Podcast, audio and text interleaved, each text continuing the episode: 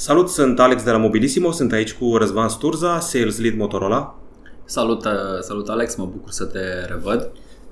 Și vorbim despre trendurile smartphone pe piața locală și direcția Motorola în perioada următoare. Lucrăm și cu niște sondaje și cu niște cifre obținute de Motorola și vedem cam ce vrea publicul, ce a vândut Motorola până acum și ce va vinde pe viitor. Și abordăm și alte subiecte. Hai să începem. Uh, mulțumesc pentru oportunitatea de a vorbi despre Motorola în uh, 2022 uh, și planurile noastre.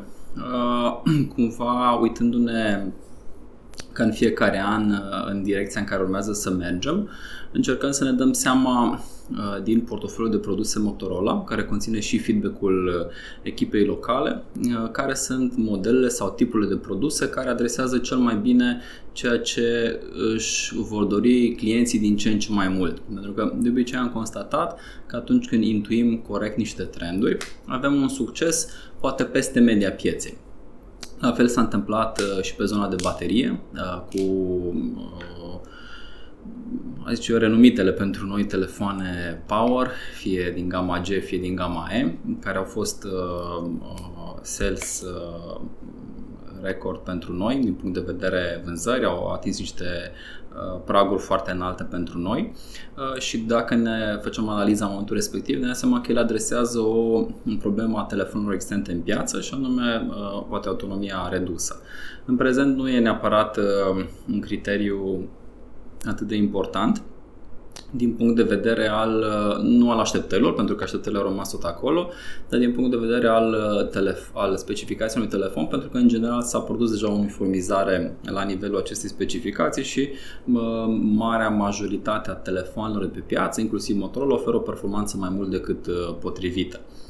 Mergând mai departe, uh, numai spre 2022, uitându-ne uh, ceea ce uh, credem că își vor uh, dori utilizatorii din ce în ce mai mult. Uh, sunt uh, acele componente ale telefonului care optimizează cumva consumul din ce în ce mai mare de multimedia făcut în condiții de mobilitate, respectiv cele care oferă o experiență superioară pe zona de interacțiune și lucrul ăsta în principal uh, se poate face uh, sau se pot face mai puțin din perspectiva sistemului de operare, pentru că deja acum cu Android 12 lucrurile sunt din nou foarte avansate, uh, chiar și remarcă e o anumită neapărat unitate, dar mici diferențe deja între diversele sau cele două sisteme de operare. Poți să faci absolut uh, foarte multe lucruri cu un telefon astăzi, uh, poate chiar mai mult decât un PC. Atunci, dacă nu ne referim la experiențele tip software, uh, la experiențele tip hardware, uh, ne uităm în principal la ecran, pentru că, până la urmă, este zona cea mai mare cu care un utilizator intră în contact.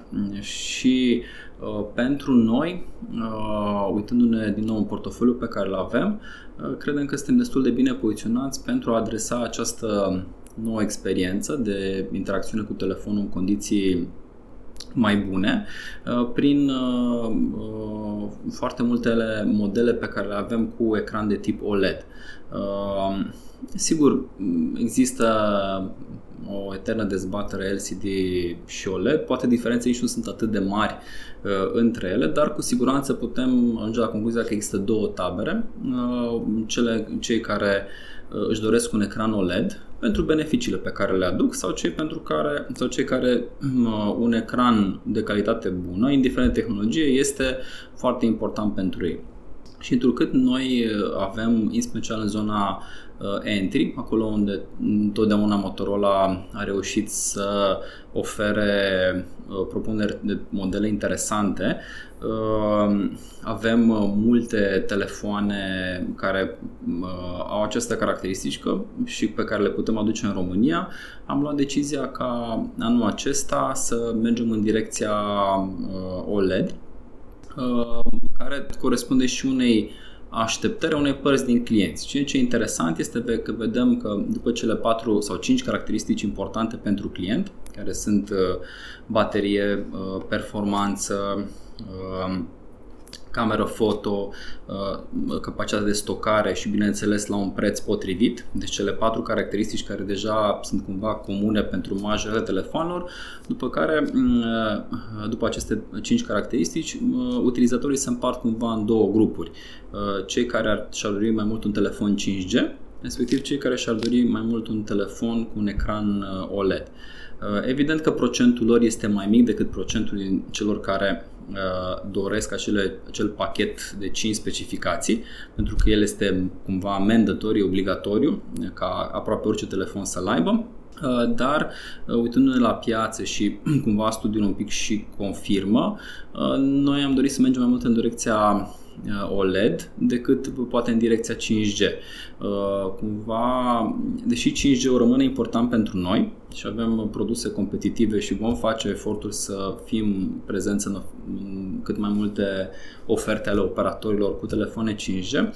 Credem că pentru noi, venind din zona de retail, e foarte important să explicăm clienților că acum avem uh, o gamă largă de telefoane cu ecran OLED, care până nu de mult, nu mult timp în urmă erau rezervate uh, Uh, poate uh, produselor tip premium și care de fapt sunt foarte accesibile și mă refer la G31, G41. De la ce preț pornesc? Care este cel mai ieftin uh, telefon cu OLED de la Motorola? Cel mai ieftin telefon este G31, 799 de lei ca preț oarecum standard și la care ne gândim foarte serios să Uh, accelerăm sau să sprijinim vânzările prin introducerea de uh, oferte promoționale mai agresive care să permită mai multor utilizatori să aibă parte de experiență Full HD OLED de la un, un preț chiar mai accesibil. Deci cumva ne-am dus mult cu acest G31 sub 1000 uh, de lei. Rămânem tot sub 1000 de lei cu G41, mai bine în combinație de 6 GB de RAM, deci adresează celelalte puncte de putere și... 5G? Au uh, 5G-urile, uh, uh, bineînțeles este și modele 5G. În momentul de față avem două, G71 5G, Uh, care are acest uh, procesor. De fapt, ce interesant cu G71 5G și aici, uh, ca paranteză, ne-am dat și noi seama ce, totuși, ce evoluție pozitivă pe plan tehnologic am avut-o în portofoliul Motorola, pentru că G71 5G a fost printre primele, dacă nu chiar primul telefon cu Snapdragon 695 5G, adus, lansat la nivel mondial și pe care și noi l-am adus în România. El e înlocuit, înlocuit. Vor merge în paralel de nou model G82 5G, e același procesor, dar sunt diferențe la nivel de finisaj, e o reîmprospătare a modelului pe care o avem și care cumva ne permite deja să adresăm două, chiar două categorii de preț cu G71 5G mergem undeva în zona 1300 de lei, ceea ce pentru un procesor, un telefon cu procesor 695 este foarte competitiv, da. iar cu G82 mergem un pic mai sus. Uh, acum prețul de listă doar lansat e 1599, însă mă aștept să intre și în oferte promoționale. Deci cumva... Ce înseamnă aceste oferte promoționale? Adică ceva de la operatori sau uh, pur și simplu nu, bundle? Sau... Astăzi nu lucrăm atât de mult cu uh, operatorii ca să așteptăm Uh, neapărat o ofertă promoțională din partea lor, ci mai mult un suport suplimentar pe care noi reușim să-l obținem la nivel de uh, echipă locală pentru a împinge mai mult anumite produse. Deci cumva e un suport crescut care se va reflecta, de obicei se reflectă de către uh, retailer, partenerii noștri din zona de retail, în prețul către clientul final. Adică uh, un preț mai bun, ofertă promoțională creată însă pe, um, cu ajutorul unui suport pe care noi îl uh, oferim acelui retailer. Eram curios de o chestie. Știu că a trecut cât un an sau doi de când v-ați lansat magazinul integrat în site-ul oficial Motorola mm. România. Și am văzut că deseori prețurile acolo sunt mai bune decât la orice retailer. De Black Friday, de exemplu, erau cele mai bune prețuri. Și se simte aportul acestui magazin propriu față de înainte când nu era? Da și nu. N-aș putea să zic că avem performanța pe care noi doream cu magazinul online. Uh, pentru că în continuare magazinele online în România sunt uh, în general uh, mai bune ca el, adică mai rapide, în EMAG poți să ai și livrare în câteva ore din momentul în care ai plasat comanda. Uh, iar noi nu suntem optimizați pentru așa ceva. Pe de altă parte, zice că, deși e corect comentariul că în anumite momente prețul unor produse pe site-ul nostru este mai interesant decât uh, uh, pe piața în România, în marea majoritate cazilor mai mult reciproc e valabilă, că prețurile sunt un pic poate mai mari pentru că dinamica Uh, acestui magazin online nu e atât de mare ca dinamica pe care noi avem cu și relația pe care o avem cu partenerii. Poate și un ține de modul nostru, modul în care am dezvoltat acest magazin uh, online, însă este o realitate și uh, cumva vedem astăzi că uh, deși traficul a crescut foarte mult, uh, Ehm, uh, vânzările în continuare se fac mai mult în magazinele partenere și poate și prețul introdus acolo ehm, ajută ca un, ca un comparator decât uh, ca un uh, mecanism de a finaliza vânzarea. Deci cumva astăzi nu zice că e un competitor pentru partenerii noștri pentru că vânzările pe care le avem în magazinul online după un an de zile nu sunt, sunt o parte foarte mică din totalul vânzărilor pe care le avem, ceea ce arată că clienții în continuare, chiar dacă aleg Motorola, pentru că noi avem vânzări foarte bune, am trecut de 200.000 de, de unități vândute anul trecut, aleg să cumpere până la urmă de la parteneri, poate și datorită faptului că experiențele cu ei sunt destul de clare, există câțiva jucători, piața e consolidată, există câțiva jucători care au uh, magazine fizice uh, și evident că uh, pe, pe zona de online experiențele s-au îmbunătățit destul de mult an de an și bariera a fost ridicată dacă ne uităm la EasyBox, la livrare programată, la livrare în câteva ore, înseamnă că de fapt zona de comerț electronic ca standard a fost dusă la un nivel foarte sus, ceea ce înseamnă că și ceilalți, inclusiv noi, dacă dorim să fim uh, relevanți în această piață, cumva trebuie să oferim nivel de serviciu similare în momentul de față. Eram curios să privire la segmentarea seriilor. De exemplu, Motorola One e gata, nu mai este aplicată. Uh, da, Motorola One a fost un experiment foarte interesant. Uh, cumva Motorola, deși poate părea că are o varietate foarte mare de produse, de fapt constanța uh, seriilor este foarte mare. Uh, doar că poate am experimentat mai mult pentru în anumite momente și lucrul ăsta e văzut diferit uh, din exterior. Dar dacă ne uităm, Motorola a pornit în principal cu gama E și G, care astăzi sunt la generația am și pierdut numărul de când s-a schimbat uh, cel puțin Geu, 11. Mi-amintesc lansarea Geului. Era cu Andy Moisescu și da, cu Marian Râlea. atunci G4. Da, da. nu era primul G chiar? Uh, nu, era G4. Era G4. Da. Uh, practic, uh, Motorola a lipsit din România în perioada G1, G, G3, cam 3 ani de zile și lucrul ăsta s-a resimțit într-un, poate, efort mai mare pe care a trebuit noi să-l facem, să reactivăm brandul, dar, continuând cele spuse anterior, acestor două game care ele există în portofoliul Motorola de peste 10 ani. Mm, s-a adăugat gama Edge acum 3 ani de zile, care și are succesor și are continuitate, plus gama Razer. Ce am avut între timp și nu mai avem și nu cred că o să avem, este această gamă Motorola One, care uh, cumva a fost gândită mai mult pentru a capitaliza anumite uh, trenduri uh, inovative. Am țin minte ce pop-up camera a fost la un moment da. dat un, un trend. Plus formatul îngust 21 pe 9, doar formatul, Motorola și exact, Sony făceau treaba 21, asta. plus urmași unei colaborări cu Google pentru Uh, suportul uh, pe care îl ofereau pentru gama Android One uh, și care nu neapărat a fost renoit de către, de către noi. Deci cumva astăzi prin gamele pe care le avem cele patru, E, G, Edge și Razer, noi putem acoperi cam toate Uh, segmentele și de preț și toate mm, form factorile mm, mergând până la ecrane flexibile și așa mai departe. Deci cumva mm, nu, nu, dacă ne uităm numai astăzi la G, ce acoperă gama G, pe lângă uh, evident ecranele OLED, uh, avem inclusiv acel G100, G200 cu Snapdragon 870 sau 888 Plus pe care l-am adus iar în premieră în România în decembrie anul trecut. Și cumva vedem, adică se poate vedea că g Gamma Moto G va preia poate și eventual proiectele inovative sau care au un grad, un concept uh, un pic nou pentru piață am observat o relație specială cu Qualcomm și chiar și cu Google. Chiar azi a fost o știre, mă rog, una din multele. Mm. Motorola a confirmat deja printr-un teaser că Razer 3 o să aibă Snapdragon 8 Plus Gen 1, mm. care s-a anunțat la câteva zile.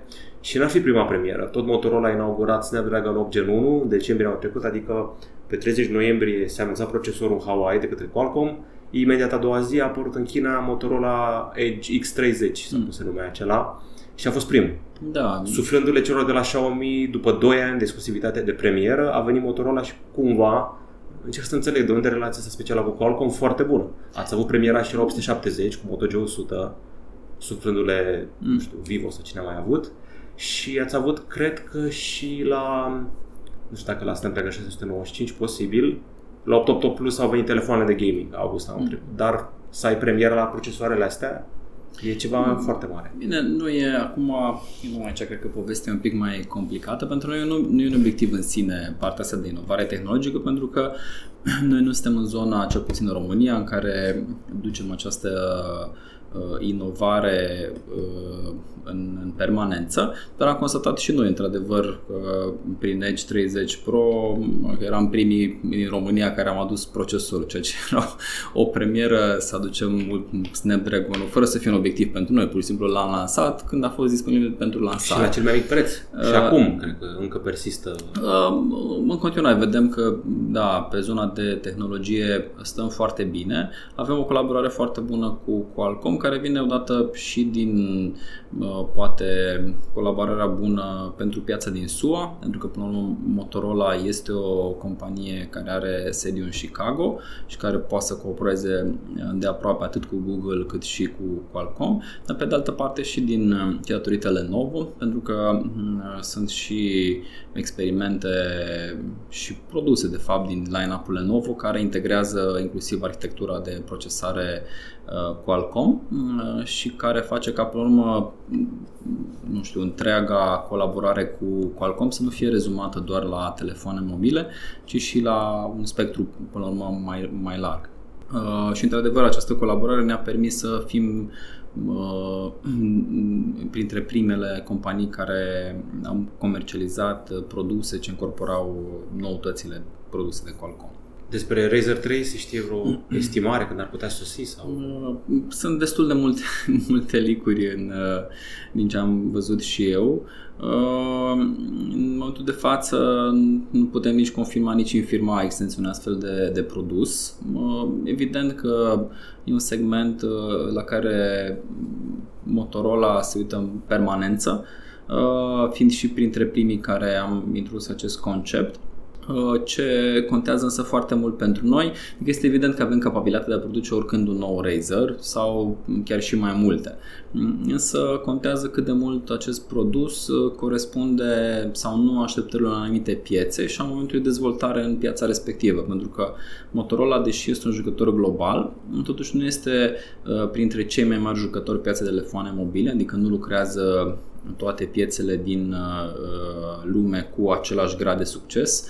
Uh, și atunci cumva pentru noi alegerile sunt mai limitate pentru că trebuie să ne gândim unde operăm, cum operăm și ce are sens pentru noi și pentru clienții noștri. Adică nu e un obiectiv în sine tehnologia, dacă ea până la urmă nu ajungem în mâinile clienților și până la urmă cumva clienții au și uh, Știm foarte bine că pe lângă toate caracteristicile înșirate anterior, respectiv uh, poate și OLED sau 5G, în realitate, marea majoritate, 70-80%, aleg din punct de vedere brand. Și atunci contează foarte mult care este starea de sănătate a brandului, cât de mult uh, oamenii vor să se asocieze cu un brand ca Motorola, cât de mult valorizează brandul Motorola, le place direcția în care merge și atunci cumva lucrurile astea sunt diferite la piață la piață, ceea ce fac ca un produs uh, de tipul acesta să fie analizat foarte bine înainte de a uh, decide lansarea sau nu a lui. Dar cred că Motorola, uh, mai ales adică printre puținii jucători din piață, care chiar poate confirma că poate produce orice tip de telefon, uh, dacă ne gândim și la uh, telefoanele modulare, ne gândim la telefoanele cu ecran flexibil, până la urmă industrializarea pe care noi am făcut-o a fost în fază de producție, nu doar de prototip sau concept și cumva produsele pe care le-am uh, făcut au arătat și ele o direcție care până la urmă a fost urmată sau nu de către restul pieței. Dar uh, cumva timpul ne va arăta ce produse sau nu va lansa Motorola în zona de telefoane cu ecran flexibil nu există o ușoară aglomerare și canibalizare în zona MotoG. La un moment dat eram copleșit, se lansau două, trei MotoG-uri fiecare săptămână.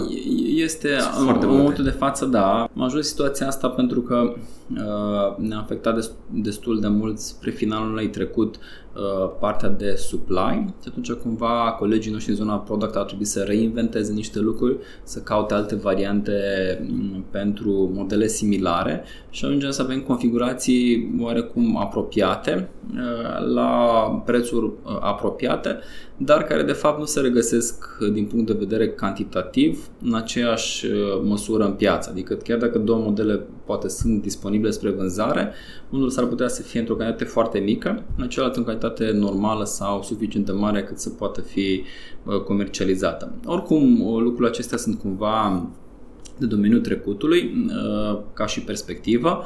Evident că ele vor sta cu noi în următoarele 3-6 luni, dar uitându-ne un pic înainte, mm, aș zice că cu siguranță o să avem o simplificare a gamei Moto G la un mod în care să fie cumva ușor de perceput de către client. Dacă vreau telefon 5G, ok, mă duc aici, dacă vreau telefon care să fie entry 5G, mă duc aici, dacă vreau un pic o cameră mai bună, mă duc la, nu știu, G22 și cumva lucrurile să fie structurate pentru client astfel încât să poată să aleagă. Pentru că, în urmă, și noi ne gândim la această campanie OLED tocmai pentru a simplifica un pic alegerea, pentru că noi avem Moto G și fără ecran OLED și cu ecran OLED. Și atunci cumva dându-ne seama că mai mult de jumate din clienți ar prefera ecran OLED, ne-am gândit să facem fix această împărțire, să le spunem, uite, astea sunt cu ecran OLED, deci dacă te interesează poți să alegi uh, un telefon cu ecran OLED.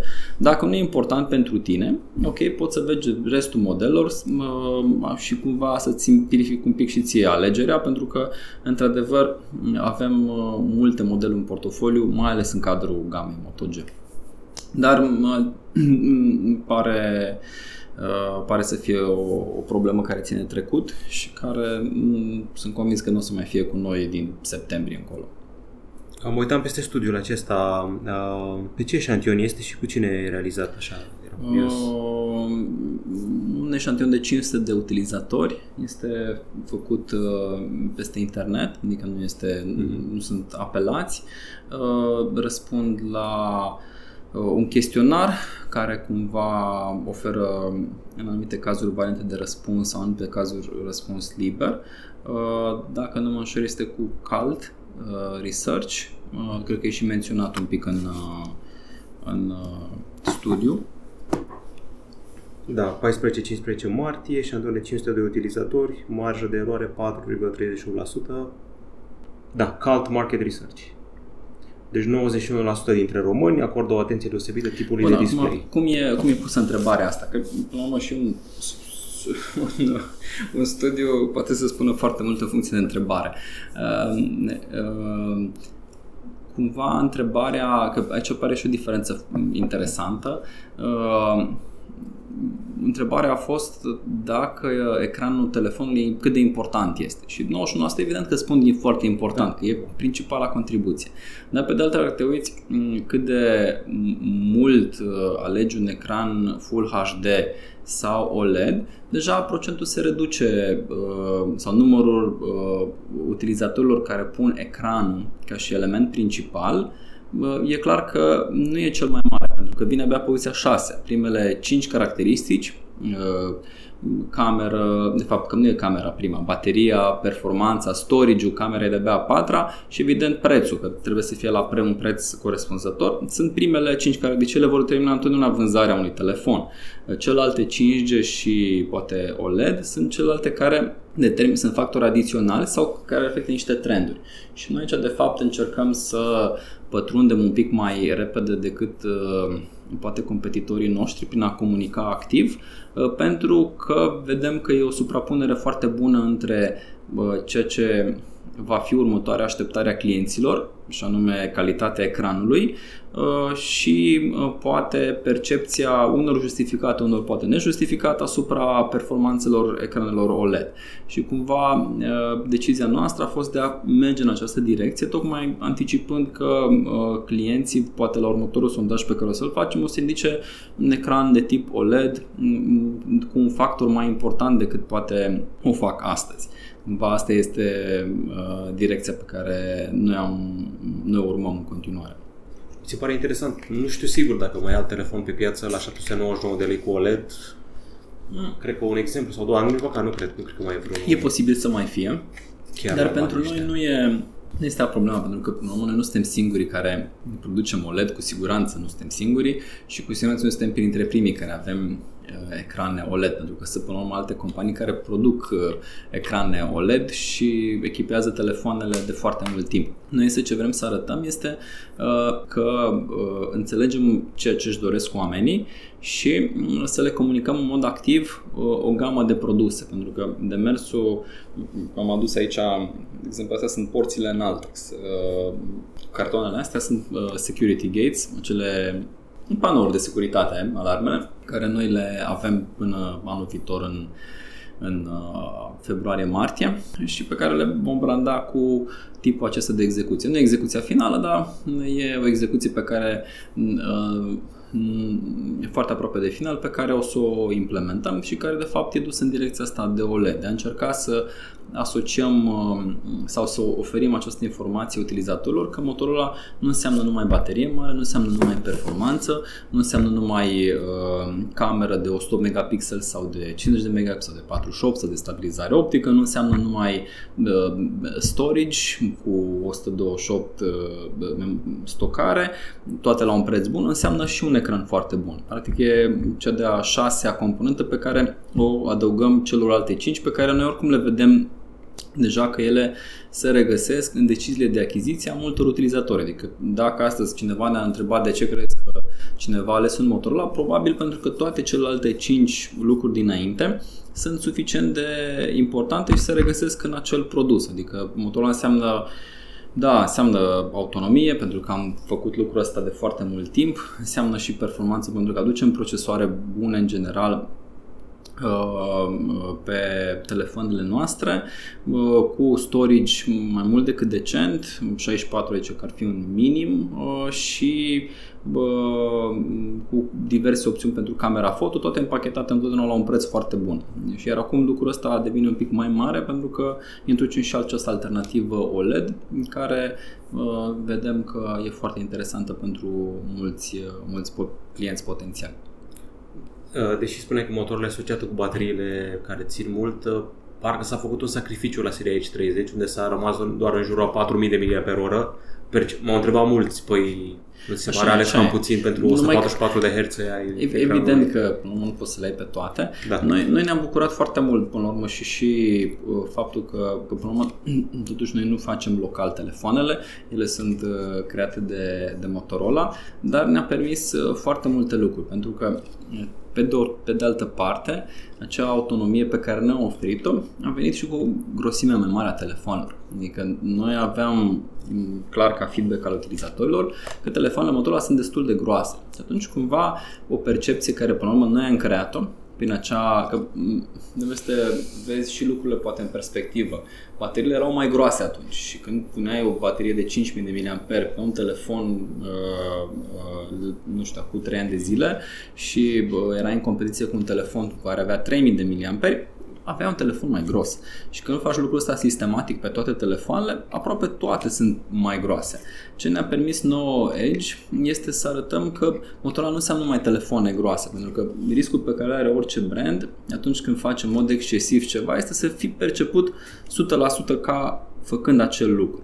Iar astăzi cu Edge am uh, arătat că da, putem să facem telefoane foarte subțiri. Astăzi cu Edge 30 e cel mai subțire telefon da, pe care îl avem în, în piață și, și bă, cumva chiar dacă are acest sacrificiu, până la urmă vedem că da, normal că nu o să mulțumească toți clienții, dar bă, până la urmă segmentul în care activează Edge 30, Edge 20 e deservit deja, nu e un segment inventat de către noi.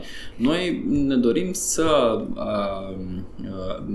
să ne adresăm clienților care au un telefon subțire, că până la urmă dacă venim indiferent cu fix acelea specificații, devine foarte greu de ales pentru un client, că până la urmă ar trebui să existe această varietate și brandurile ca Motorola care vin, nu vin de pe poziția întâi, ar trebui să introducă această alternativă până la urmă. Și cred că faptul că am vândut cred că peste 10.000 de Edge 20 ne arată că da, a fost o decizie corectă, adică nu a fost o decizie uh, proastă că e un telefon subțire. Evident, uh, și în continuare mai sunt uh, uh, poate probleme uh, uh, pe care și noi le vedem din partea utilizatorilor, dar nu țin de bateria telefonului. Ce am observat și noi la modul pragmatic, practic, contează foarte mult Uh, rețeaua pe care o folosești și semnalul pe care îl ai. În general, și cu baterie de 4000 de mAh, cuplată cu un procesor bun, eficient energetic, ai 24 de ore autonomie fără nicio problemă. Dacă însă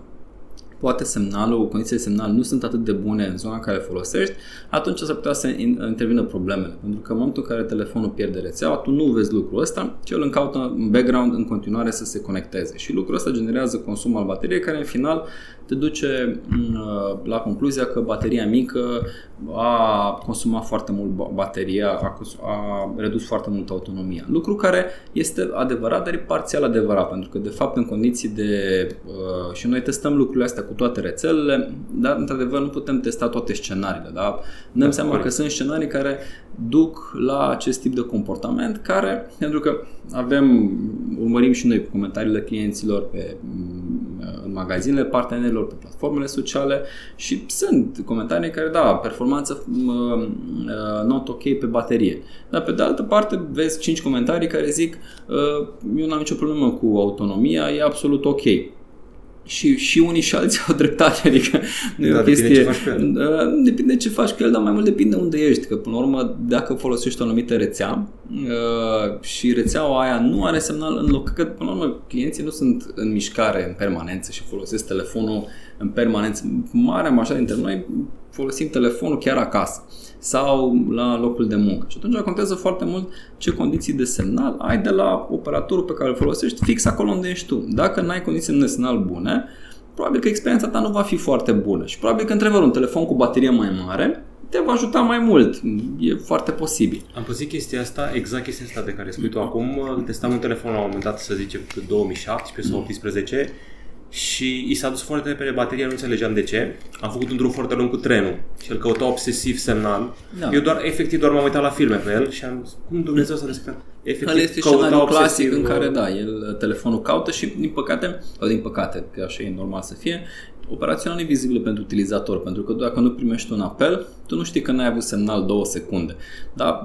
Și ce mai probabil telefonul nici nu-ți va arăta lucrul ăsta, va încerca să se reconecteze automat și încercările acestea repetate, evident că presupun un consum, o intensitate mai mare a folosirii telefonului și un consum mai mare al, al bateriei.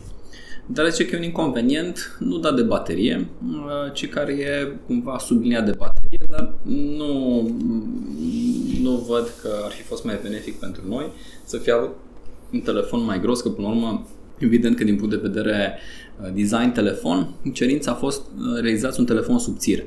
Uh, și beneficiul a fost foarte clar și pentru noi nici nu avem cum până la urmă să demonstrezi că faci telefoane subțiri decât dacă le faci sau și utilizatorii le iau, le folosesc și zic, da, dacă compar Edge 20 meu cu telefonul tău, a, păi mult mai subțirea mea de, a, deja e o chestie care uh, o iei ca un lucru adevărat prin propria experiență, că până la urmă e greu de, de, de spus uh, 8 mm, 7 mm, poți în practică să-ți dai să ține un telefon, că se simte mai subțire în mână, îl ții mai bine sau mai gros sau mai rotunjit sau uh, în orice alt mod.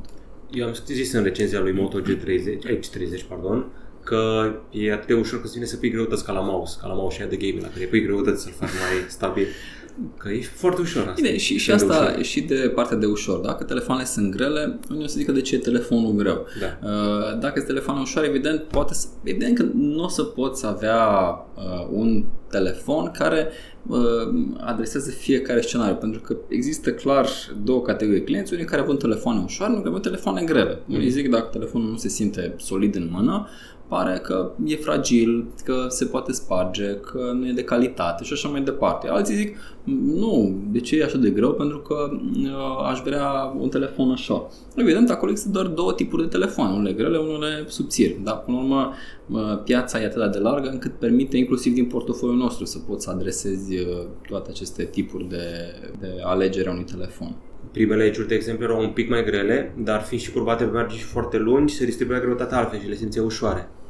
Asta da. e foarte interesant, da, primele edge E, și ele au adresat un, uh, un uh, tip de uh, client, dar a zice că acel tip de client care vrea un telefon ușor de apucat în mână e mai puțin întâlnit cel puțin în uh, România, față de un client care ar vrea un ecran mai mare, dar să fie telefonul subțire.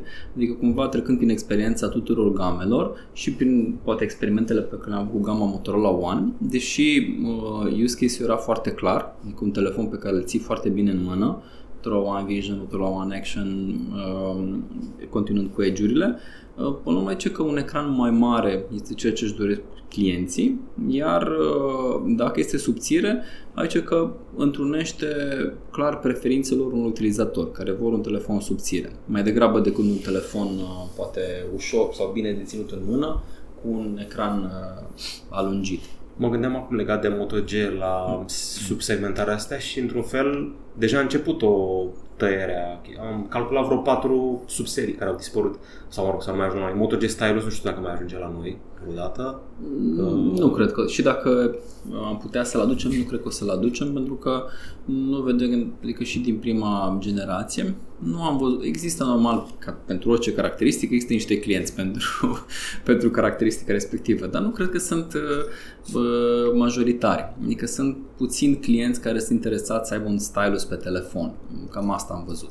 Acum, pe de altă parte, am adus Edge Pro și Edge Pro varianta simplă și stylus a generat un interes destul de mare și varianta cu stylus, adică s-au vândut destul de repede uh, primele unități pe care le-am pus la vânzare, dar cumva nu zice că percepția noastră s-a schimbat. În continuare, uh, nu cred că am aduce un telefon cu stylus dacă ar fi din gama Moto G. Uh, și scenariul ideal este acela în care l-am avut acum cu Edge 30, în care avem varianta standalone sau varianta cu stylus pentru cei care își doresc stylus. Da? În final, când tragi linie, cred că marea majoritate vor alege fără stylus, pentru că nu e un accesoriu uzual, adică eu, eu nu știu să fi văzut pe cineva folosind un stylus în ultimii 3 sau 4 ani. Că dacă încerc să-mi dau seama, să-mi aduc aminte, ai văzut pe cineva luând stylusul și făcând ceva pe telefon? În cercul meu, da, am mai văzut. Eu n-am văzut. Acum, normal că da. cercul meu nu e atât de larg, dar îmi dau seama că, până la urmă, totuși ar trebui să mai vezi pe cineva, sau în metrou, sau în mall, sau să văd într-un context să zic, da, văd oameni cu stylus.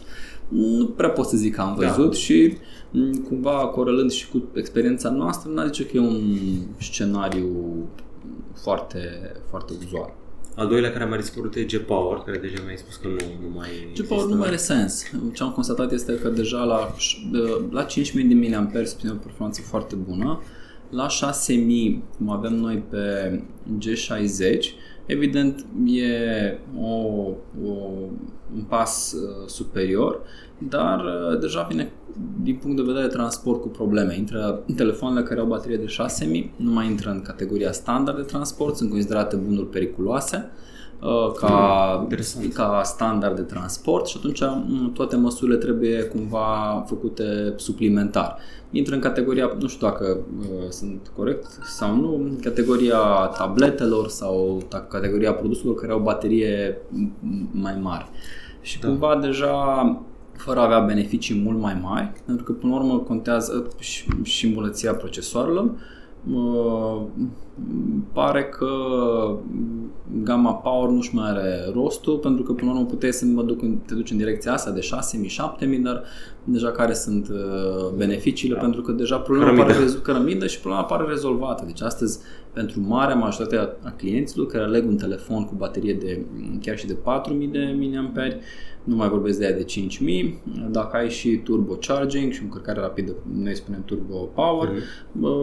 nu mai sesizezi partea de autonomie ca problemă cu care tu te confrunți și probabil că o să dispară, adică la un moment dat când faci uh, ce am mai constatat din nou uitându-ne un pic și în trecut, în general uh, consumatorii indică în topul preferințelor ceea ce n-ar vrea sau ceea ce au avut în, în trecut ca o experiență neplăcută. Și în momentul în care toată lumea are o experiență plăcută cu autonomia sau mare majoritate, ea va dispărea, adică nu se mai apară în top. Odată ce standardul da, devine, uh, nou normal. devine e normal da. și nimeni nu mai se indice pentru că nu te mai aștepți să ai un telefon care să n-aibă autonomie bună. Dar cumva studiul este încă recent și până la urmă trebuie să ne gândim că sunt mulți oameni care au telefoane poate cumpărate acum 2 ani iar acum 2 ani încă eram poate departe față de momentul în care marea majoritate telefonelor aveau o autonomie bună. Erau multe care nu aveau autonomie bună și lucrul ăla până la urmă afectează experiența acelor utilizatori care zic da, e foarte important să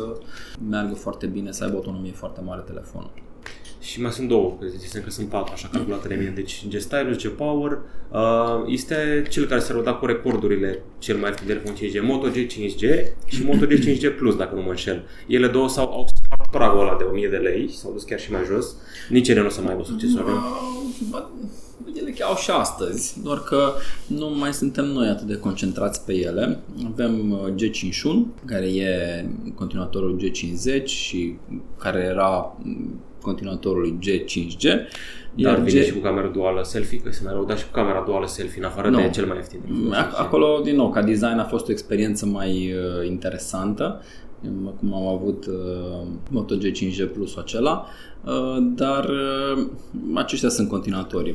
Acela, respectiv G71, G82, 5G, pentru că practic sunt variantele uh, superioare. E cumva gama 5G din Moto G va fi împărțită, este împărțită și va fi împărțită în continuare în două, o variantă mai accesibilă, uh, care în general folosește un Snapdragon din seria 4, respectiv un, uh, un Moto G un pic mai scump, care folosește un Snapdragon din seria 6 uh, cu 5G de la Qualcomm sau un MediaTek Dimensity, o variantă cu 5G dar cumva au rămas, dar s-au schimbat un pic, nu mai sunt așa de ușor individualizate, ele poate au fost și ușor de remarcat pentru că ne-am făcut eforturi foarte mari în momentul respectiv, deși era situația un pic chiar diferită față de OLED, dacă țin bine minte, undeva cam 30% din clienți își doreau un telefon 5G când am început noi de mers da, am avut un interviu pe tema asta, fix despre da. clienții da. care doresc telefon 5G. Și evident că în momentul respectiv procentul era uh, mai mic. Ce însă ce am văzut în continuare, poate procentul mai crescut, dar mi se pare că a scăzut mult interesul de 5G pentru că până la urmă sunt foarte mult pe zona de tehnologie 5G din punct de vedere uh, operatori, cu câteva excepții notabile. Adică că pentru operatori, discutând cu fiecare dintre ei, cu excepția unuia, 5G nu pare foarte important. Deci, cumva, e foarte greu tu ca producător să susții o direcție care de fapt ea nu e împinsă de către uh, cel care deține acea tehnologie sau o implementează sau o explică mai departe. Că până un telefon 5G fără servicii 5G nu are niciun sens. O cameră bună însă are sens, o baterie bună are da. sens, un ecran OLED, indiferent că ai 5G sau ce operator folosești, are foarte mult sens. Și atunci cumva Uh, ne-am uh, repliat și am început să împingem în, uh, într-o nouă direcție care ne asigură, din punctul meu de vedere, sau ar trebui să ne asigure avantaje pe, pe termen lung. Acum, acum o întrebare un pic mai uh, grea așa. Înainte să se facă sondajul ăsta, înainte să treceți la latura asta cu atacăm pe frontul ecranului, mm. ca să zic așa, uh, a fost un motiv anterior, că eu bănuiesc așa ceva. Am testat Moto G60, G60 și încă 2-3 și erau slabe la luminozitate, se duceau spre 200 de lux, adică noi avem la Mobilissimo un prag, 400 mm. de lux peste mm. care putem recomanda orice telefon, la fel ca baterie avem dacă sar de, nu știu, 15 ore de vizionare video ești mm. au curat. E, și luminoizarea scăzută al Moto G60, 60 și parcă în cur Moto G, bănesc că n-am fost singurii care au ales asta. Asta v-a împins să excelați la... Și ne-am dat feedback-ul mai departe. Simțeam că în portofoliu nu avem poate ecrane OLED și cumva simțeam că poate pe partea de ecran e un loc pe care să-l îmbunătățim. Acum vedem că din punct de vedere produse avem ceea ce simțeam și noi că poate ar fi nevoie să schimbăm sau să îmbunătățim și tocmai pentru că ne dăm seama că poate anumiți clienți nu au o percepție uh, favorabilă, Uh, cumva vrem să, tocmai să insistăm pe acest lucru pentru a arăta schimbarea, pentru că altfel e ușor de neglijat uh, să rămâi cu experiența uh, poate unui produs care, pentru anumite persoane vorbesc, care nu a fost fix în, în zona în care și-au dorit uh, și să o perpetueze în timp, deși ea nu mai e adevărată, pentru că, uh, într-adevăr, când faci schimbări de portofoliu, uh, lucrurile se schimbă, dar unor se schimbă poate mai repede decât pot să perceapă clienții și cumva rolul nostru este să arătăm schimbarea. La fel cum am încercat cu partea de subțire, da, dacă telefoanele sunt groase, ok, și avem telefon subțire, hai să-l arătăm, pentru că nu sunt toate groase. Evident, nu înseamnă că au dispărut telefoanele groase. G60 da. e un telefon gros în continuare, dar îți oferă ceea ce îți oferă, 6000 de mAh, 700 procesor, giga, RAM și așa mai departe, 100 megapixel. Dar avem și telefoane subțiri. Până la urmă, noi vrem să nu intrăm într-o nișă, pentru că dacă intrăm într-o nișă, de acolo va fi foarte greu de ieșit. Adică dacă părerea majorității utilizatorilor din clienții în România vor fi despre Motorola că este brandul de tip X, atunci practic doar acele telefoane vor fi cumpărate. Ceea ce va fi o misiune foarte dificilă pentru noi, pentru că noi știm că Motorola nu produce doar telefoane anumit tip și doar simple numerare lor de la E, la Edge, la G, la Razer, înseamnă că cel mai probabil Motorola va oferi Uh, la momentul uh, maxim de atractivitate produse pentru toate categoriile de clienți și noi trebuie să evităm să fim într-o zonă care ne va împiedica să facem asta și de aia cumva încercăm să arătăm schimbarea. Că de fapt OLED-ul, cum ai zis și tu, arată schimbarea. Dacă anul trecut poate nu găseai niciun telefon cu ecran OLED, poate cu excepția flagship-urilor, anul acesta avem nu știu, 6, 7, 8 telefoane. Aici, 4 așa la prima vedere. Bine, 4 sunt cele care sunt deja în portofoliu. Pe mm-hmm. lângă ele, nu erau lansate, avem încă deja cel puțin două, G 5 2 și G82. Mm-hmm. Deci cumva deja sunt 6 și mm, uitându-mă pe ceea ce e înainte, n-ar zice că o să fie numai 6. Deci cumva vedem că sunt foarte multe modele pe care le avem și și uh, momentul potrivit pentru a arăta fix această schimbare pe partea de ecran. Am văzut o chestie, un pas în spate pe care l-au făcut toți producătorii, nu știu dacă e neapărat în spate, e un trend acum foarte puternic, uh, rețeta aceea, uh, telefon cu muchii plate, procesor Snapdragon 680, cel 4G, mm-hmm și vândul la prețuri foarte bune. Deci, la ora actuală, au făcut un pas în spate spre 4G.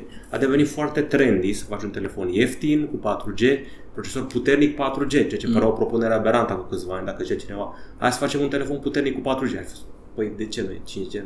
Asta e acum și sub 1000 de lei eventual. Bine, aici va fi de de văzut uh, evoluția. Noi avem fix cu 680 acest mm-hmm. G52 pe care o să mizăm destul de mult în continuare. Uh, evident că nemai fiind atât de prezente Snapdragon-urile din seria 7, ne 5G, nu sunt foarte multe opțiuni de a face un telefon uh, fără 5G, dar cu performanțe cât mai bune și, într-adevăr, acest 680 pare a fi răspunsul la abordarea de a avea un telefon 4G cât mai rapid posibil. Deși, în continuare, dacă, dacă aș alege personal, aș alege un telefon 5G pentru că procesorul folosit în general în, în telefon cu 5G în general oferă performanțe mai bune decât acel 4G Mm. Și celălalt pas în spate era cel cu... Ați avut o cameră periscop, parcă pe Edge 20 Pro, dacă mi-am eu bine. A mm. dispărut pe Edge 30 Pro. Poate fi perceput ca un zoom dat mai jos? Cred că la fel cum uh, și pe ecrane ne-am îmbunătățit și pe OLED îmbunătățim, dar n că uh, am găsit soluția perfect din punct de vedere cameră astăzi. În continuare cred că experimentăm uh, destul de multe lucruri uh, astfel încât să putem să îmbunătățim performanța. Pentru că la noi uh, este vorba de îmbunătățirea performanței. Cum putem să avem o experiență mai bună față de ce am avut înainte. și lucrul ăsta poate îl facem construind diferit de la model la model. În momentul în care avem o cameră care e percepută ca cea mai bună cameră din lume sau aproape cea mai bună, evident că de acolo nu mai prea vrei să faci schimbări pentru că deja ai soluția perfectă. Uh, n-aș zice că noi am atins soluția perfectă în punct de vedere cameră, uitând la competiție. Evident că e o zonă în care putem să ne îmbunătățim. Și asta înseamnă că în continuare vom mai experimenta pentru că uh, în momentul în care nu mai experimentăm înseamnă că suntem fix uh, în vârful, vârful piramidei umblă vorba în târg că o să vină următorul la Frontier cu 200 de megapixeli în, nu știu, vara asta. Mm. Posibilul H30 Ultra. Deci ceva s-ar pregăti în zona. E, e posibil, e posibil să experimentăm cu, dacă există senzori noi, să folosim senzori noi, e posibil să introducem noi modalități de realizare a fotografiei, doar că lucrurile astea până la urmă vor trebui să fie lansate și vor trebui să fie evaluate ca să ne dăm seama cât de mult se vor permanentiza sau nu. Că până la urmă e vorba și de un orice produs nou implică și un grad de risc poate pentru niște branduri consacrate e foarte greu să aleagă lucruri noi pentru că riscurile vrei să fie minime.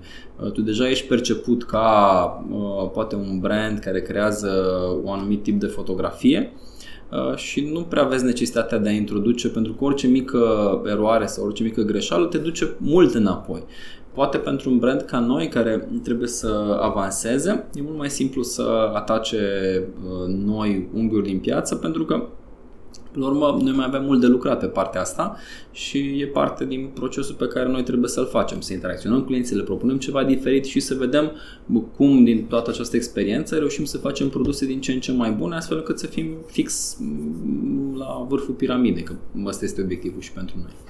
Văzusem aici o serie de uh, motivație, cum ar veni pentru care ați ales OLED sau mai degrabă ce zicea publicul, tot specificații în achiziția unui telefon era durată. E ce ziceam un pic mai devreme. Și că... beneficiile OLED erau aici rezoluția mai bună față de LCD, eficient 53%, mm. eficientizarea consumului energetic 40%, efectul redus asupra vederii 39%, paleta bogată de culori 38%, luminositate mai intensă 37%. Oricum, eu sincer n-am văzut OLED prost, ca să zic așa.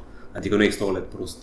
Din întâmplare, cine știi cine furnizează Samsung, BOS sau LG Display? La nivel de producător, mm, nu știu detaliul tehnologic.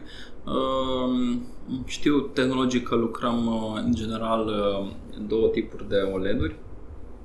Fie sunt ceea ce le spunem noi Glass, Glass OLED, care sunt cele clasice, sau dacă vrem, de exemplu cum e G52, pentru uh, margine foarte mică sunt plastic OLED.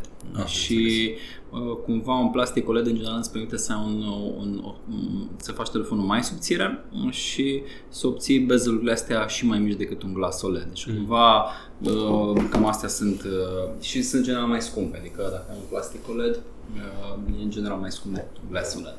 Dar nu n-aș la nivel de producător ce, și e posibil să și varieze pentru că în general pentru ce componentă cam ai, ai doi supplier, un singur furnizor pentru acea componentă pentru că în cazul în care se întâmplă ceva să poți totuși să produci. Sigur, dacă nu vorbim de procesoare, că acolo da, nu, Qualcomm și nu, nu Mediatek. Și nu, nici nu poți să schimbi că arhitectura, placa, motherboard-ul, placa de bază e configurată pe un anumit tip de procesor și nu poți să înlocuiești, va trebui să faci o altă placă de bază, practic, deci înseamnă un produs nou. Am văzut că a fost și o versiune de Motorola H30 Pro cu camera sub ecran, experimental așa, adică puteai uh, să da, să ne, aia sau am uitat și în, în China în continuare pare că va fi uh, teritoriul în care vom uh, face cele mai multe experimente cu Motorola pentru că și ne permitem. Piața în continuare e foarte mare, uh, dar în același timp e foarte greu pentru un brand ca Motorola, chiar dacă e deținut de Lenovo, să avanseze și există o libertate mai mare de a ataca uh, diverse și inovații tehnologice și uh, categorii de preț pe piața respectivă. Ne-am interesat și pe noi, cred că ar fi fost interesant să-l aducem în România să-l vedem, n-am reușit, dar până la urmă nu este o problemă pentru că noi suntem într-o altă etapă și nu cred că o să reușim să aducem toate telefoanele pe care Motorola lansează, mai ales uh, având în vedere totuși specificitățile fiecarei piețe, pentru că în continuare vor fi telefoane produse doar pentru America de Nord, care nu vor fi aduse în restul lumii, vor mai exista telefoane produse doar pentru China uh, și vor fi telefoane mm, pentru, nu știu, restul țărilor sau restul regiunilor, unde suntem și noi. Cum au fost românii față de Ready for? Sunt receptivi la Ready for la tehnologie? Aveți no, cifre? Sau? Uh, nu avem cifrele astea din punct de vedere utilizare. Uh, e posibil să le obținem uh, în prima parte a anului. Nici nu le-am cerut până acum, dar a fost o surpriză plăcută din punct de vedere element de noutate și întrebări din partea clienților. Am foarte multe întrebări. Ok, dacă telefonul respectiv știe Ready for, cum știe Ready for? Știe prin cablu sau știe știe wireless sau știe și prin cablu.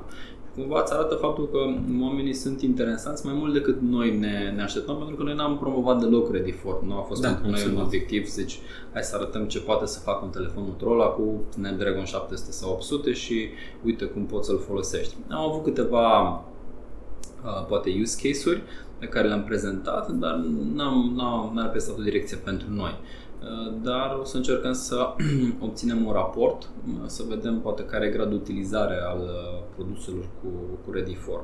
Deci că mm, surprinzător e un interes mai mare decât ne așteptam.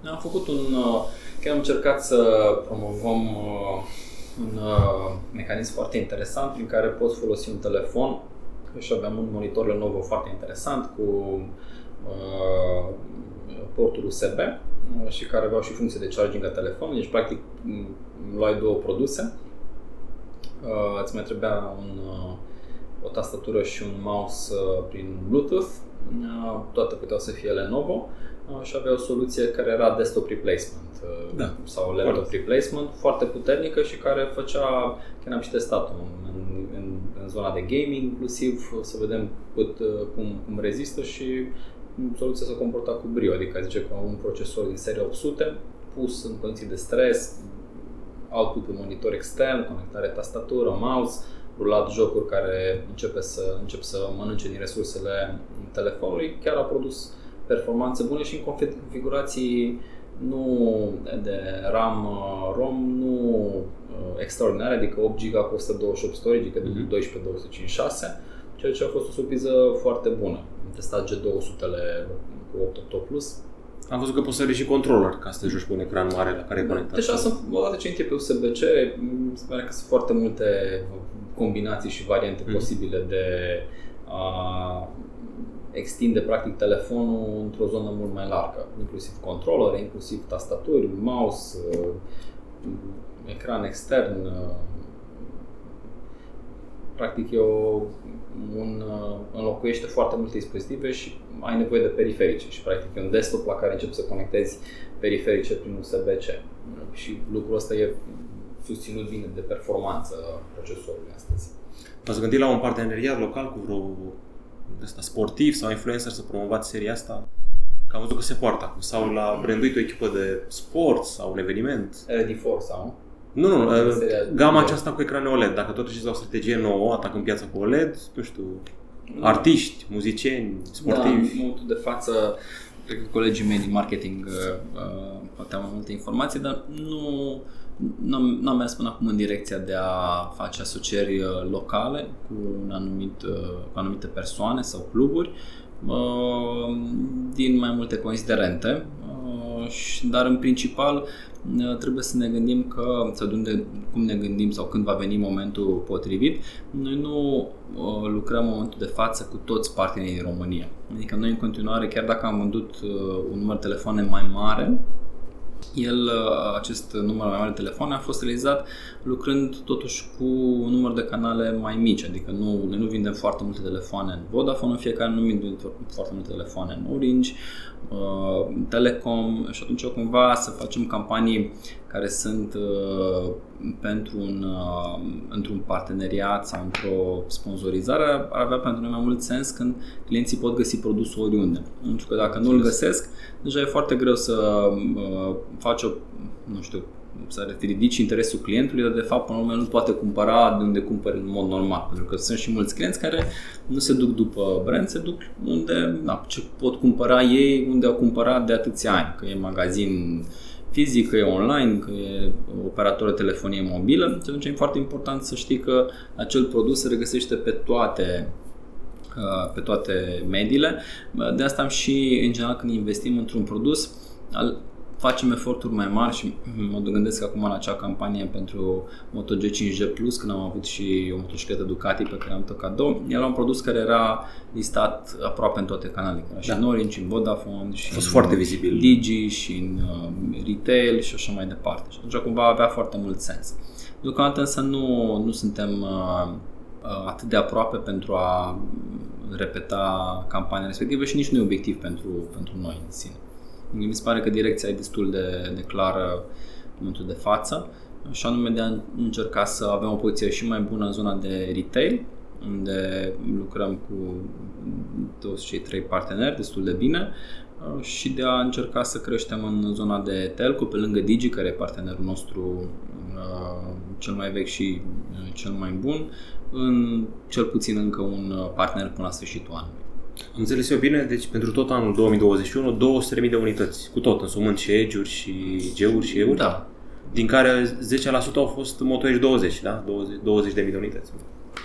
Mai puțin de 10%, dar undeva gama Edge, dacă mă uit anul trecut, am avut undeva cam 15.000 de bucăți, însă includea și Edge 20 Pro mm-hmm. și Edge 20 Lite, am Edge 20 Lite o măsură mai mică pentru că nu l-am avut decât în cantități Care a fost hitul absolut, telefonul de departe care s-a distanțat? E 7 Power. E 7 Power? Da, ah. tot, tot de acolo venim, Știți? adică nu uităm de unde, unde suntem uh, și cumva e normal pentru că noi venim într-o zonă de entry și E7 Power uh, este acolo ca preț, era o combinație foarte bună 464, dar venea și cu acea acea denumire de, sau acea promisiune unei autonomii foarte mari. Uh-huh. Prin, am, am și constatat că practic orice model pe care noi îl avem și avem denumirea, în denumirea produsului particula Power performează mult mai bine decât un produs similar care nu are acea particulă. Uh, după care a fost G30, care a performat și el foarte bine. Am vândut câteva zeci de mii de, de unități. Uh, pentru că avea procesor rapid, seria 600, 6 GB de RAM, deci cumva mergea pe zona de performanță deja și cameră Nici nu știu, a primit succesor G30 sau nu? G30 are succesorul, mă rog, ca nume G31. Ah, deci are. Deși n-aș zice că e neapărat același, pentru că e alt, alt produs. Numai 6 GB de RAM, uh, înainte aveam combinația 628, acum avem 464, mai OLED, înainte uh, era LCD, acum e Full HD, înainte era HD. Da, am înțeles. Uh, am terminat HD. Da, era 16. Da și nu, pentru că ce se, cred că o întrebare foarte mare la care și noi trebuie să găsim răspuns este ce se întâmplă cu costul produselor, pentru că el se duce foarte mult în sus datorită uh, cursului nefavorabil pentru noi în dolar-euro și înseamnă că produsele la RAP se vor scumpi. Deci automat înseamnă o problemă de, de rezolvat care poate va fi adresată și prin toate poate la ecrane HD. Că, până la fiecare leu și euro și dolar contează și cred că și noi o să ne uităm să vedem ce putem să facem să menținem produse atractive, la prețuri atractive, uh, în nou context în care clienții și consumatorii au mai mulți uh, bani la dispoziție. Oricum, uh, mai degrabă la moto euri, asta clar, decât la G-uri. Poate și un G uh, sau două, eventual, la jos acolo, la, nu știu, Există G10 de 20 sau nu s-a dus așa? Uh, am, avem lansat G nou telefon din gama G, G22, uh, care are G21, care are uh, ecran HD. Sunt modele cu ecran HD, dar tot probabil din considerente de cost. Și în perioada următoare care o să fie între acestea o estimare așa care o să fie hit, care o să fie poziționat ca uite, asta este cel mai bun raport calitate-preț. Bine, e greu de zis că noi, noi ce vom încerca să facem în continuare să ne uităm de am plecat, adică în zona accesibilă, în gama Moto E, să putem să oferim propuneri cât mai bune, care uh-huh. să continuă să găsească uh, interes din partea clienților, uh, dar ne vom concentra efortul evident spre gama G, undeva poate mm, prețuri între 800 de lei și 1200 de lei, pentru că e un segment în care noi nu am avut produse foarte mult timp și pentru noi e natural să încercăm să introducem produsele respective către uh, potențialii clienți. Uh, care va fi hit, în general, dacă în anii anterior puteam să ne anticipăm un pic niște lucruri, acum va fi foarte dificil pentru că ne dăm seama că ceea ce nu s-a întâmplat până acum se va întâmpla pentru prima dată, sunt prețuri în creștere la trimestru la trimestru. Ceea ce înseamnă că da. dacă înainte de obicei eram obișnuiți cu un mod de a gândi, avem astăzi un produs la un preț X, iar poate luna viitoare sau peste 3 luni sau 6 luni o să-l avem la un preț mai mic, s-a schimbat radical și practic astăzi pare a fi prețul cel mai mic pe care l-ai pe piață, cu câteva excepții, dacă nu reușești să obții bugete suplimentare uh, și urmează ca produsul să aibă un preț mai mare. Și cumva asta e dilema cu care noi ne confruntăm și de fapt cu care fiecare producător se confruntă. Și atunci cumva în acest context aici va fi foarte dificil de estimat care e reacția clienților, că până la urmă e o anumită, o anumită limită pe care ei o setează pentru a realiza o tranzacție, uh, ceea ce uh, va determina succesul sau uh, poate insuccesul mai unor modele. Văd că sunt foarte apropiate ca preț G71 cu G52, 1249 pentru G52, 1299 pentru G71, doar că văd că G52 nu are particula 5G, deci e telefon 4G. Uh, G71 5G e deja foarte competitiv poziționat, uh, G52 uh, s-ar putea să fie și o variantă 428, Uh-huh. Mhm. În orice caz, uh, G52 se poziționează sub Moto G71 5G, doar că ele deja sunt uh, cumva diferite din punct de vedere ciclu de viață. G71 5G este un model care deja e înlocuit, G52 e modelul nou. Și cumva în această filozofie pe care o aveam până acum uh, și care era respectată, prețul modelului care iese ușor din sau se apropie de sfârșitul ciclului de viață scade, iar modelul nou este mai scump. Ele sunt apropiate la momentul realizării uh, acelui material și din considerente trebuiau luate în calcul pentru a arăta realitatea listării produsului la raft. Dar în mod normal poziționarea e un pic diferită. G71 e mai scump, G52 e clar mai ieftin destul de, de mult. 52 are procesorul acela de care am menționat. 680. 680, da. e puternic. Ok, uh, cred că ne apropiem de final acum și ca o mențiune personală așa, dacă ar fi eu să schimb ceva la un Motorola, e o chestie pe care o zic de câțiva ani, cred că trebuie primenită puțin interfața camerei, mi se pare mie. Știu și acum, uh, ați făcut la un moment dat un upgrade acolo, la, ați trecut la o nouă generație interfața camerei, dar e greu să găsești rezoluția video, asta e o chestie. E un mic semn pe care nu-l vezi, efectiv, adică mm. îl vezi până la urmă, dar uh, ți-e mai la îndemână să te duci lateral să o setezi cumva și nu știu cât de populare sunt opțiunile acelea, spot color, cinematograph, ele definez motorul, adică mm. știi, a, uite, spot color, cinematograph, e Motorola, dar nu știu în ce măsură sunt folosite, nu sunt folosite. Noi avem pe partea de customer uh, engagement, echipe, care verifică cumva gradul de utilizare a opțiunilor respective. Mm-hmm din păcate nu avem datele nici măcar global ca să pot să cumva confirm sau infirm utilizarea lor, dar în general, dacă o opțiune, dacă o opțiune n-ar fi folosită, e cel mai simplu să o scoți, pentru că de fapt în ea investești un pic de timp de dezvoltare la echipe, în cadrul echipelor software și nu ar avea foarte mult sens să faci lucrul ăsta dacă opțiunea nu e folosită. Evident că pe, pe cameră cred că mai trebuie să îmbunătățim, poate și zona de procesare a imaginilor, poate și zona de uh, mod de optimizare a lor. Lucrul ăsta în general se întâmplă, dar poate nu se întâmplă atât repede cât am vrea și noi.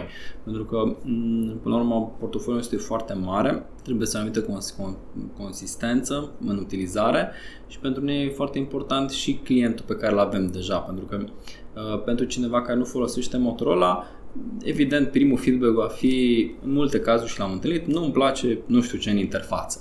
Uh, dar pentru utilizator Motorola va fi invers. Dacă noi schimbăm lucrurile, de ce de-am schimbat? Până urmă s-a obișnuit cu un anumit mod de a face lucrurile și în Motorola, deși nu este între primii trei producători la nivel mondial, e un producător care vinde câteva zeci de milioane de telefoane în fiecare an și asta înseamnă că potențial sunt zeci de milioane de oameni care aleg din nou Motorola pentru că nu e un brand nou. Uh-huh. Și înseamnă că cumva e foarte greu de negociat sau de găsit calea cea mai bună între a ține clienții într-o situație în care erau obișnuiți și a fi într-o zonă de confort și a face dezvoltări care să fie atrăgătoare unor noi clienți care poate și-ar dori să facă altfel lucrurile. Am făcut și câțiva pași timizi în direcția asta, de customizarea telefonelor, uh, dar nu cred că am găsit încă soluția perfectă pe partea de cameră și cred că o să urmeze și mai multe schimbări din partea noastră. Din partea mea una caldă și una rece, adică dacă la cameră zic aș vedea ceva mai bun, la felul în care arată meniul la Quick Settings cu Android 12 mm. e cam cel mai tare de pe piață. Adică mm. și eu când am zis, prima oară când l-am testat, n-am avut, n-am avut ocazia să pun mâna încă pe un Android stock, adică doar Pixel, că nimeni nu face mm. Android stock.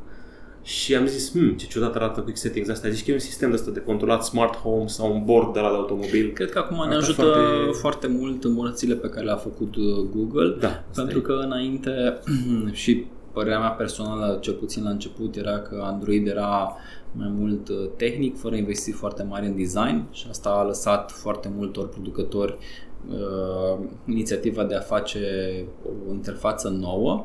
Uh, acum însă, pe măsură ce Google a avansat destul de mult din punct de vedere design și usability, cumva cred că ne avantajează oarecum pentru că renunțând la un skin suplimentar uh, pe care să-l aplicăm uh, telefonului, ajungem în general o performanță ușor îmbunătățită și la uh, cicli de dezvoltare al produsului mai mici, care poate de asta se și reflectă în lansarea cu întâietatea unor produse, pentru că, uh-huh. până la urmă, noi nu mai avem de făcut încă o interfață absolut dedicată pentru tot telefonul.